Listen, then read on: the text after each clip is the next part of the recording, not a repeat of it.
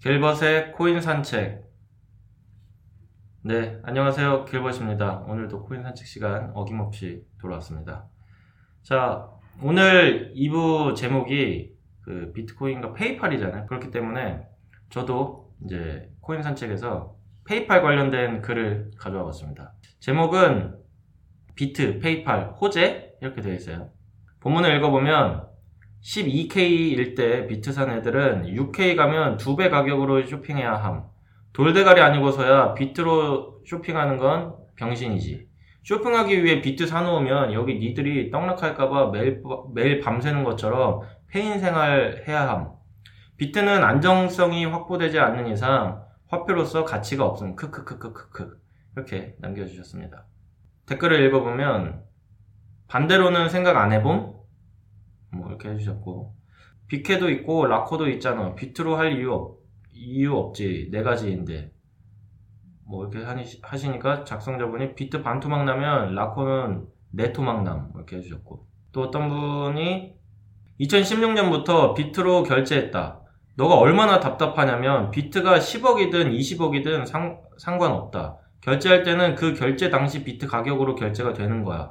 비트가 20억이고 물건이 10만원이면 현금 10만원어치 비트로 결제하기 누르면 자동으로 비트를 사서 결제회사에 보내게 되는 거야. 매도인이나 매수자의 수수료가 낮아진다는 장점이 있고 주로 해외 거래이기 때문에 수수료나 구매할 때 매우 편리하다. 뭐 뉴에그에선 비트로 거진 결제한다. 뭐 뉴에그가 뭔지 모르겠지만, 또 작성자분이 대댓글을 또 다셨어요. 네가 얼마나 답답하냐면 비트가 20억이고 물건이 10만원인데 비트가 6K 가면 네가 가진 비트는 10억으로 줄어들어. 오케이? 이렇게 해주셨어요.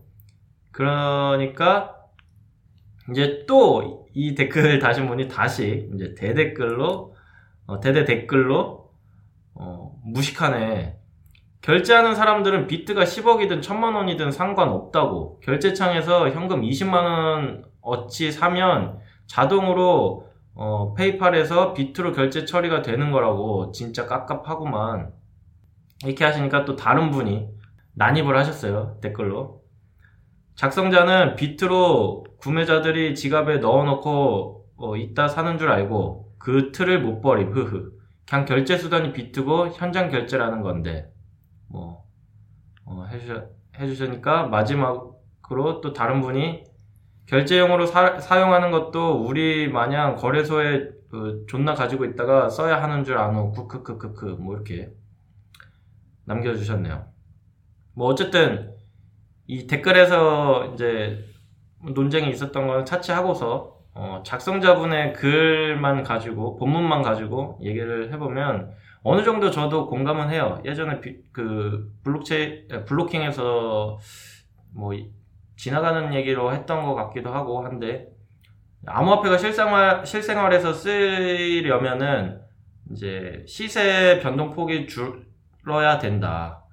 지금처럼 막 너무 등락폭이 심하면은 아무래도 이제 쇼핑이나 그 소비를 하기에는 조금 그 부담스러운 거는 사실이다. 이렇게 얘기를 많이 했던 것 같은데, 다만 이제 그 점은 또 참고해 주셨으면, 이 글을 작성하신 분께서 참고해 주셨으면 하는 부분은, 뭐 예를 들어서 해외여행을 간다고 했을 때 우리가 비행기 값이나 어떤 그 현지에서 쓰는 돈을 환전할 때 그 환율이 항상 고정이 돼 있는 건 또 아니잖아요. 뭐 그 현금도 똑같아요. 그 우리가 해외여행 갈 때 환율이 엄청 떨어졌다, 뭐 아니면 올랐다 하면은 내가 여행을 싸게 갈 때도 있고 비싸게 갈 때도 있는 거예요.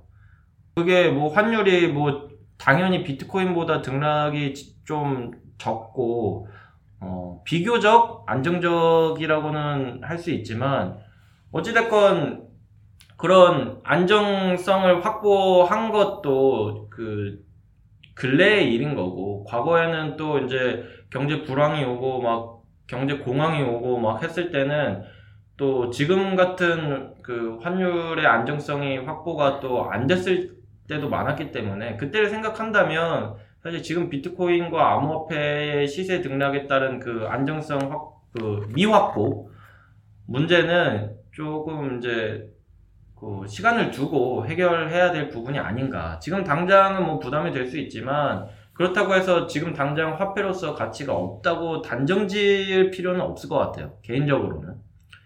네. 뭐 지금 우리가 실생활에서도 지금 생각해 보면은 그런 그 환율 문제, 현금도 이런 환율이나 뭐 이런 문제로 오는 그런 차익 문제가 많이 발생을 해요. 발생을 하고 있지만 우리가 너무 익숙해져 있기 때문에 그러려니 하고 넘어가는 게 있을 거니까 그 부분은 조금 너그럽게 좀 더 시간을 두고 좀 지켜봐 주셨으면 하는 바람입니다. 자, 그러면 오늘의 코인 산책은 여기서 마치도록 하겠습니다. 다음 주에도 알찬 커뮤니티를 가지고 돌아오도록 할게요. 들어주셔서 감사합니다.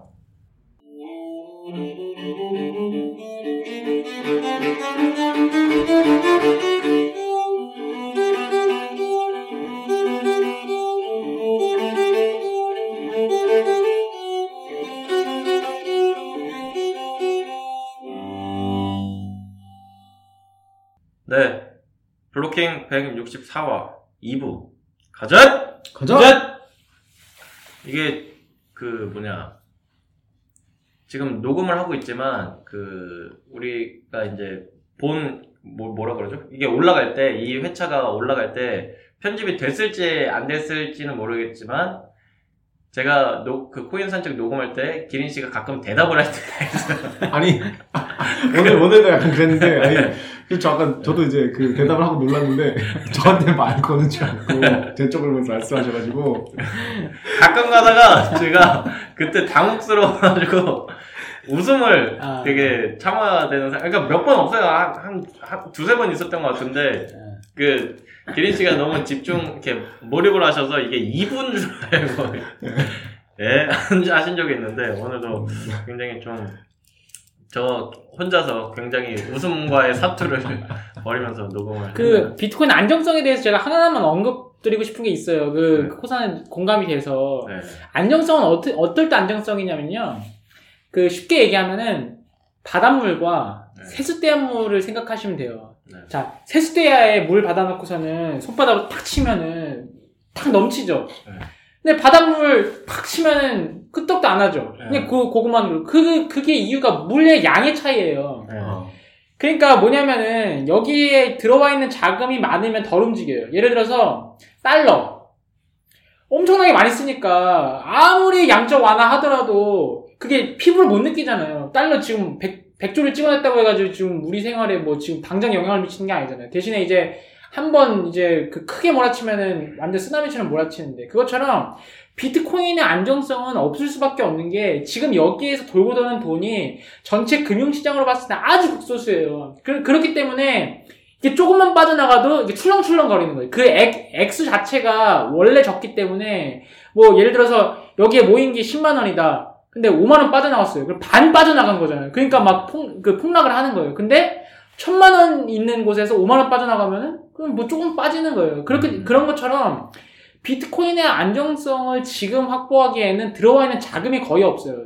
그러면은 어느 정도 들어와야 되는데, 기관들이 들어와야 돼요. 기관들이. 그쵸. 그러면은 자연스럽게 이게 해결될 문제이기 때문에, 사실은 지금은 비트코인의 안정성을 찾기에는 어려운 시기이고, 중요한 거는, 이 비트코인이 기술적으로 일상생활에서 이렇게 잘 쓰일 수 있는 것들을 계속 연구를 하면서 유지케이스를 찾는 게 중요해요. 그게 되면은 기관들이 돈 들어오고, 그러면 이제 순간적으로 가격은 오르겠지만은 어느 정도 선이 오면은 지금 증권시장처럼 이렇게 안정한 보호막이 생긴단 말이죠. 그러니까 사실은 결제는 좀 시간이 필요하죠. 이 대답이 깔끔했네요. 네.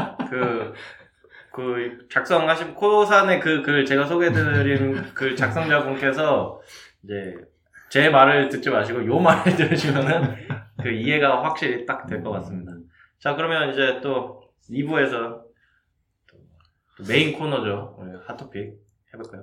네, 오늘은 핫토픽이 크게 두 개인데, 첫 번째 하나 하고 주제로 넘어갈게요. 첫 번째는 나이지리아인들은 비트코인과 SNS로 싸운다. 이런 기사가 나서 제가 한번 가져와 봤는데, 그 나이지리아에서 최근에 그 정부 관련해서 시위가 되게 많나 봐요. 그래서 경찰이 막 고문, 뭐 살인, 뭐 이런 걸 해가지고 통행금지령이 내려졌다고 해요. 그래서 지금 얼마 전에 그 홍콩에서 뭐 민주화 시위 같은 게 있었잖아요.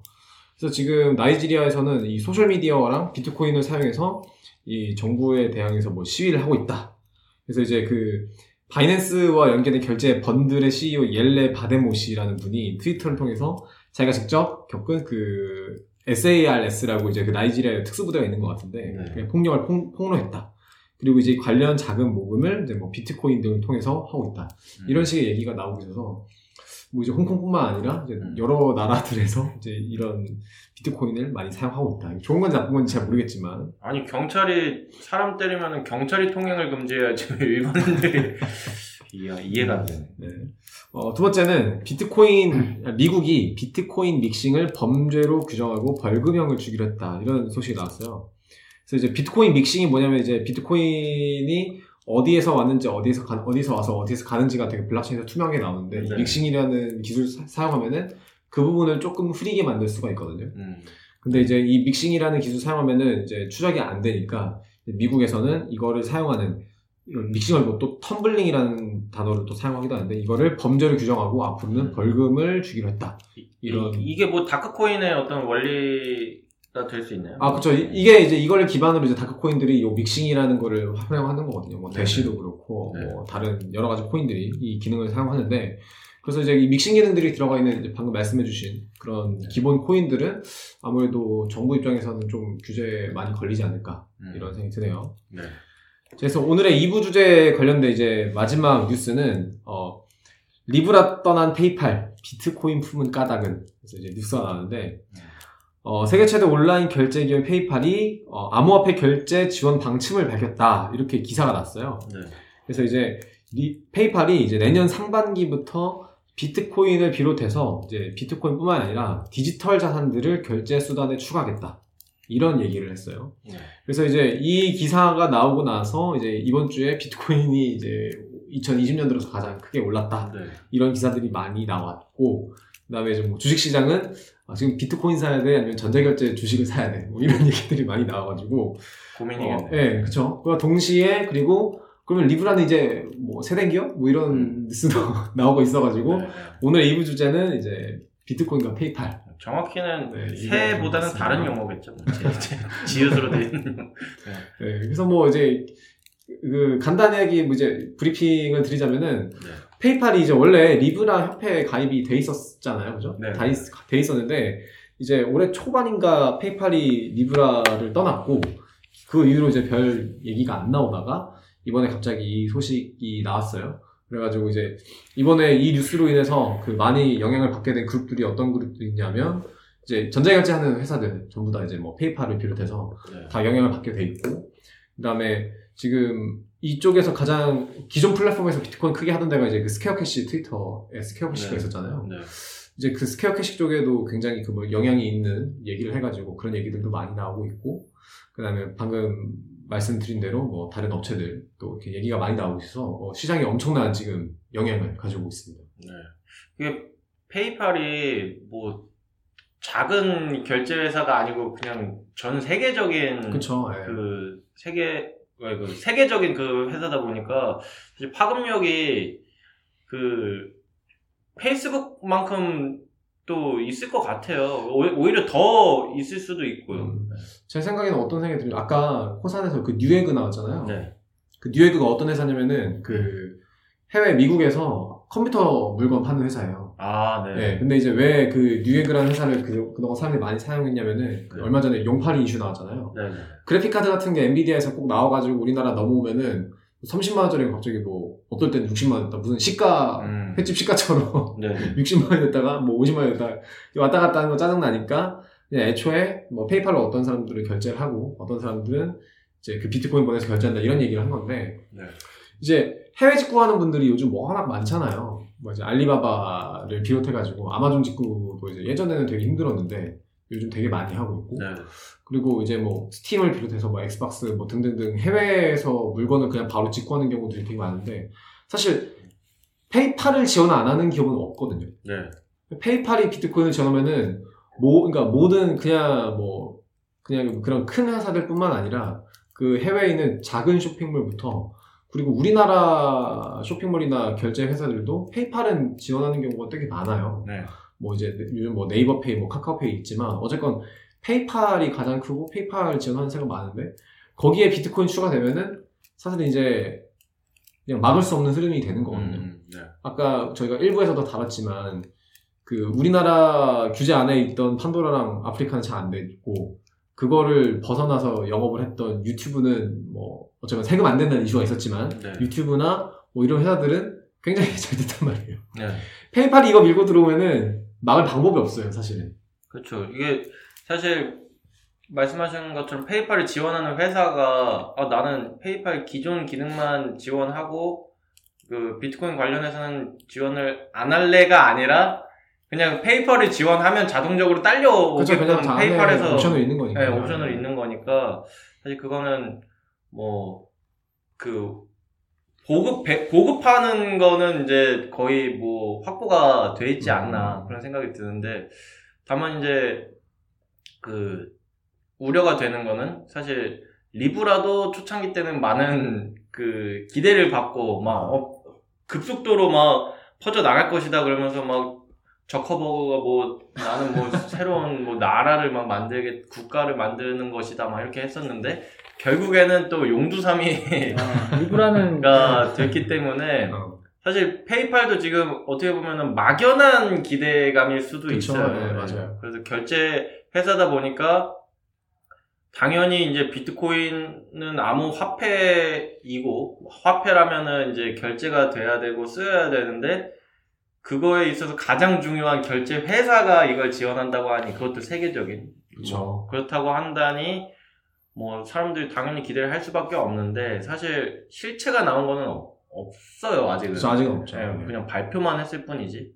근데 이거를 만약에 실제로 지원을 한다. 사실 뭐 지원하는 부분은 사실 어려운 건 아니잖아요. 그냥 그거는 이제 봐야 알겠지만 네. 이 정도 규모의 회사에서는 어렵지 않을 거라 네. 생각해요. 그럼 붙이는 거는 붙인다 치고 그러면 이제 그 후에는 뭐 어떤 것들이 이루어져야 될까 싶어요. 저는. 일단은 지금 페이팔에서 빗고라고 네. 그 미국에서 가장 큰 비트코인 커스터디 회사를 지금 인수 추진하겠다고 밝혔고 네. 그다음에 다른 암호화폐 관련 회사들도 지금 다 인수하겠다고 얘기를 했거든요. 네. 그래서 지금 그러니까 암호화폐뿐만 아니라 뭐 CBDC 포함해가지고 그 디지털 자산들을 다 지금 이제 페이팔에 넣겠다 이렇게 얘기를 했기 네. 때문에 제가 생각하기에는 지금 그거를 발표한 시점에서는 제가 볼 때 이미 데모 버전이나 POC 단계는 이미 알파 버전 정도는 돌아가고 있을 거라 생각하고 그러니까 내년 상반기면은 사실 되게 6개월, 7개월 정도잖아요. 네. 그러니까 사실 이미 알파 버전 정도는 아마 또 안에서 시연을 하고 있을 것 같고. 비트 정도는 뭐 당연히 될 것 같고. 그 다음에, 이것 때문에 사실은 이제, 저도 메타마스크를 뭐 그냥 이제 많이 뭐, 개발 용도로 많이 사용했지만, 실제로 네. 이더를 사용해가지고 뭐를 샀다, 이런 거는 잘 없었는데, 뭐 메타마스크나 이제 이런 지갑 앱들 같은 경우에는, 뭐 사실은 이제 그러면은, 페이팔 정도가 그 정도 지원이 되면은, 굳이 이제 지갑 앱을 사용하지 않아도 그냥 페이팔 사용해서 하는 게 훨씬 편하니까, 일반 사람들 입장에서는. 그리고 물론 이제, 페이팔은 일단 개인 키를 고객한테 주진 않겠다. 자기들이 이제 다 처리하겠다. 이렇게 밝혔어요. 네. 사실 개인 입장에서는 뭐 개인 키가 있건 말고, 그냥 뭐 비트코인으로 내가 그냥 원하는 쇼핑몰에서 결제하고 물건 받으면 사실 그게 끝이니까. 네. 그게 더 이제 뭐 비트코인이 더 많이 사용될 수 있는 방안 중 하나니까. 네. 이게 사실은 그래서 페이팔이 가져올 영향력이 다들 이제 벌벌 떨고 있는 추세다. 네. 근데 이게, 뭐 예를 들어서 쇼핑몰에서 페이팔을 지원해요. 그러면 그 쇼핑몰을 제가 운영을 하는데 저는 비트코인 받고 싶지 않은데 페이팔 지원을 하면은 비트코인은 어쨌든 받아야 되잖아요. 지금 나오는 얘기로는 뭐 네. 받는 쪽은 뭐 그 법정화폐로 준다 뭐 이런 얘기가 나오고 있는데 네. 뭐 클리어하게 나온 건 없어요. 그래서 좀 봐야 될 것 같아요. 그런 것들도 저는 좀 궁금하고 어떤 식으로 풀지. 왜냐면은 좀 전에 말씀드렸듯이 그건 옵션에 있는 거기 때문에 자동적으로 기능은 들어갈 테고 그러면은 이제 소비자들이 나는 비트코인으로 결제하고 싶어요 하는 소비자들이 나올 텐데 내가 받기 싫으면은 이거 어떻게 해야 되냐 이 문제도 좀 있을 것 같고 두 번째는 사실 수수료 문제가 어떻게 될지 굉장히 궁금해요. 수수료가 사실 이게 만약에 활성화된다 해도 수수료가 그러면 오를 거란 말이죠. 그러면은 이제 그거를 감당할 수 있을 것인지. 되게 되게 예리한 지적인데, 네. 페이팔이 많이 쓰이긴 하는데 사람들이 가장 힘들어하는 점 중 하나가 그 페이팔 플랫폼의 결제 수수료거든요. 네. 페이팔 수수료가 상당히 그 다른 플랫폼들에 비해서 세요. 뭐 기본 3% 이상이고, 네. 뭐 높은 거는 뭐 몇 퍼센트 더 막 추가해서 마진이 붙긴 하는데. 이제 비트코인이 붙는다고 했을 때 사실 우리가 비트코인을 결제 수단으로 사용해서 장점이 결국 수수료 줄여가지고 주고받는다. 그 다음에 뭐 해외나 이런 거 소통할 때 되게 그 어떤 큰 금액을 전달하기 용이하다. 뭐 이런 것들이 있는데 그 중에서 사실 가장 큰 부분, 뭐 여러 가지 있겠지만 수수료도 상당히 큰 부분인데 페이팔은 자체 수수료가 상당히 세거든요. 그러니까 이제 국내 결제 같은 거 할 때는 국내 안에서 결제할 때는 사실 페이팔 비트코인을 쓰는 네. 이유가 좀 없겠죠. 네. 페이팔 수수료에다 플러스 비트코인 네트워크 수수료까지 거기에 추가될 가능성이 높으니까. 네. 근데 이제 금액이 좀 추가된다거나 아니면 해외 직구 같은 경우에는 그 정도 수수료 뭐 사실 막 그 뒤통수 맞는 거에 비해 덤탱이 쓰는 거에 비해서는 얼마 아닐 수가 있거든요.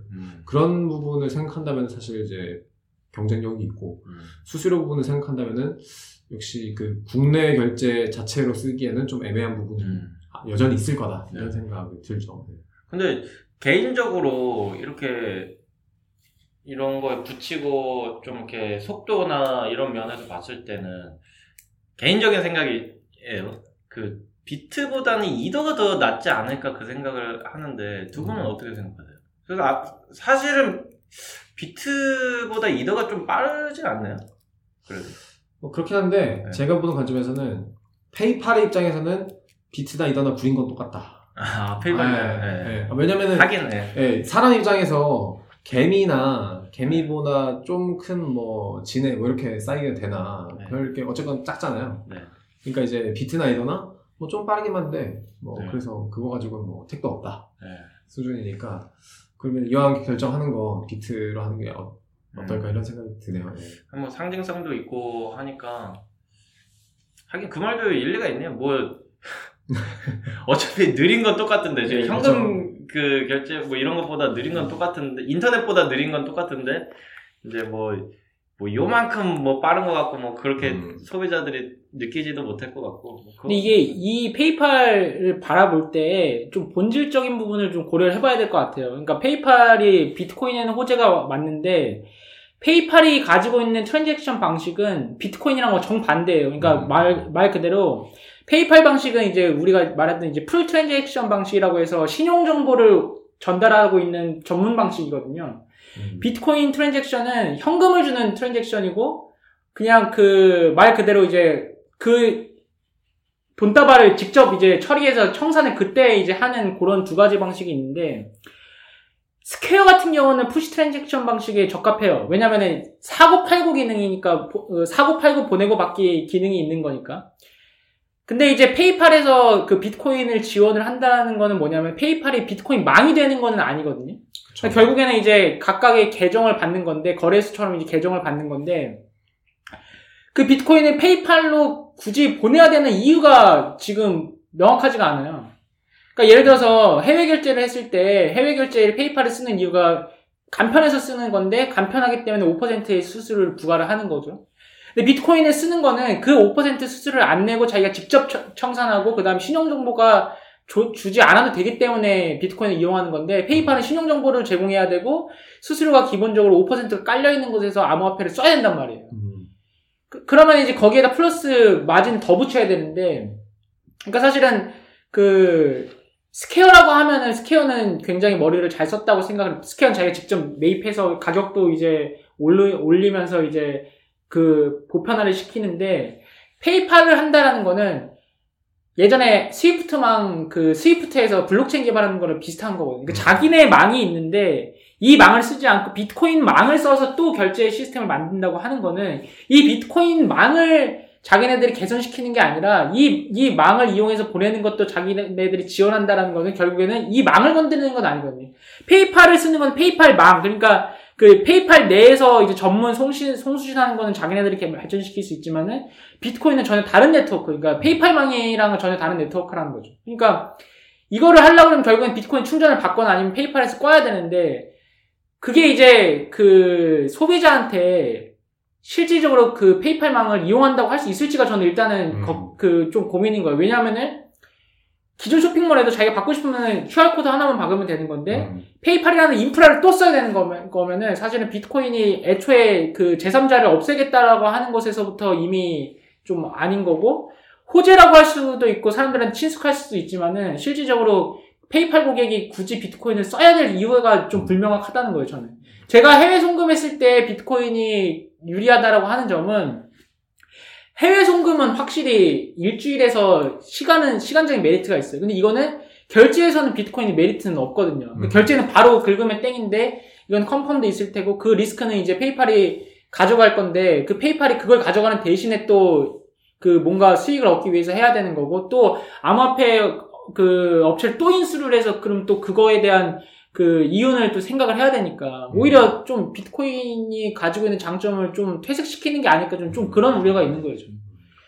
그러니까 비트나 이더나 똑같아요. 왜냐면은 비트보다 이더가 더 불안정한 거는 지금 이미 그 하드코드 굉장히 자주 일어나고 있고, 그 트랜잭션이 완전히 들어갈 때까지가 불안정한 것도 있고, 지금 2.0으로 넘어가는 과정에서도 보안상의 문제도 계속 발생하고 있기 때문에 결제 입장에서는 그런 부분이 완전 말끔하게 끝내야 되는데 이더는 더 불안한 거죠. 그러니까 저는 이 본질적인 문제는 이 풀 트랜잭션을 처리하고 있는 회사에서 이 푸시 트랜잭션을 처리를 해서 돈을 번다라고 하는 건데, 그게 이제 저는 그 자가 당착에 빠질 수가 있다라는 거예요. 저는 이게 모순된 거예요. 그러니까 현금을 하는 거랑 신용을 파는 거랑은 완전 달라요. 그러니까 그 신용카드 회사에서 현금 장사하는 거랑 똑같은 거거든요. 그러니까 그게 뭐 신용카드랑 현금이랑 두 개 있으면은 뭐 장점이 있을 수 있겠지만, 그게 1+1이 3인 건지 1+1이 2인 건지 1+1인데 0이 되는 건지는, 그거는 저는 좀 알 수 없다라고 하는 입장이에요. 하지만은 이제 일단 가격은 올랐고 사람들한테 인식은 좋게 했다는 것에서는 마케팅적으로는 저는 충분히 역할을 했다고 하지만은, 그러니까 그 실제 본질을 항상 들여다보면은 비엠적으로 충돌되는 게 너무 많아요. 그리고 페이팔이 한다면 페이팔의 지갑도 있을 텐데, 페이팔 지갑 관리도 굉장히 잘해야 될 것 같다는 생각이 들어요. 네. 그러니까 그거 사실 그 해커들이 머리 더 좋잖아요. 딱 보면은 그리고 블록체인은 다 나와 있어. 딱 보면은 아 얘가 페이팔 지갑이야 이게 누가 봐도. 그러면 이제 거기 털면은 이제 완전 다 날아갈 수가 있기 때문에. 그런 부분 모건 스탠리에서도 그 체스팀하고 약간 비슷한 의견을 냈었거든요. 그래서 네, 비트코인 가지고 뭐 수익성 보는 거나 뭐 이런 건 거의 없을 거다 이런 얘기를 했기 때문에 뭐 이제 이름값 제외하고 실제로 얼마나 실용성이 있을지는 아마 나와봐야 되지 않을까. 알겠습니다. 네, 그러면 한 줄로 평 할까요? 이 그 비트코인의 불나방들이요, 항상 그 본질을 봐야 된다 약간 이런 아니 뭐 아니 무슨 거창하게 불나방들이어야 해도 뭐 뒤에 뭐 대단한 거 나올 줄 알았더니 본질로 봐야 된대. 아니 저도 페이팔 나왔을 때 되게 좀 기대를 했는데 뭐 주제라고 해가지고 생각해 보니까 이게 걸리는 게 너무 많은 거예요. 그러다 보니까 아 이게 아 마케팅 쪽으로는 괜찮은데 이게 좀 있으면 떨어지겠다 이 생각이 좀 들더라고요. 저는 이제 그 페이팔에게 좋은 파트너를 기대하지 말고 좋은 페이스메이커를 기대하라 좀 이렇게 얘기를 하고 싶어요. 왜냐면 파트너랑 이렇게 좀 뭔가 동등한 위치에서 같이 간다기보다는 이제 페이팔이 비트코인과 암호화폐 그 성장을 조금 이끌어줄 수 있는 그런 역할을 해줬으면 하는 바람으로 얘기해봤습니다. 페이팔 저는 이제 페이팔은 규제 당할까? 네, 이런 질문으로. 그것도 중요하네요. 또 이제 저커버그 청문회 끌려갔을 때 또 그 페이팔 회장이 누군지는 네. 제가 모르지만 또 그 끌려나갈 수도 있기 때문에. 저는 분명 끌려나갈 거란 생각이 들어서. 네. 어떻게 보면은 사실 SNS보다 이 결제 쪽에 더 민감하게 받아들일 수도 있어요, 정치인들은. 네, 그쵸. 엄청나죠. 네, 페이팔 영향력이. 그렇기 때문에 어쨌든 이거는 이제 발표가 났고 앞으로 어떻게 진행이 될지 모르기 때문에 청취자 여러분들은 일희일비하지 마시고 일상에 집중하시다가 뭔가 또 이제 본격적으로 진행이 될 것 같다 싶으면 이제 그때 다시 블로킹해서 다뤄볼 테니 좀 지켜봐 주셨으면 좋겠습니다. 자, 그러면 오늘의 블로킹 164화는 여기서 마치도록 하겠습니다. 다음 주에도 좋은 주제로 돌아오도록 할게요. 두 분 고생 많으셨습니다. 감사합니다. 감사합니다.